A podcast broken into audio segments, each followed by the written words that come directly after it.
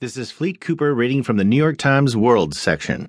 Russian executive sues BuzzFeed over publication of Trump dossier by Eli Rosenberg. A Russian technology executive who was named in a dossier containing unverified allegations about connections between President Donald Trump and the Russian government has sued BuzzFeed News, which published the information. The defamation suit was filed in court Friday in Broward County, Florida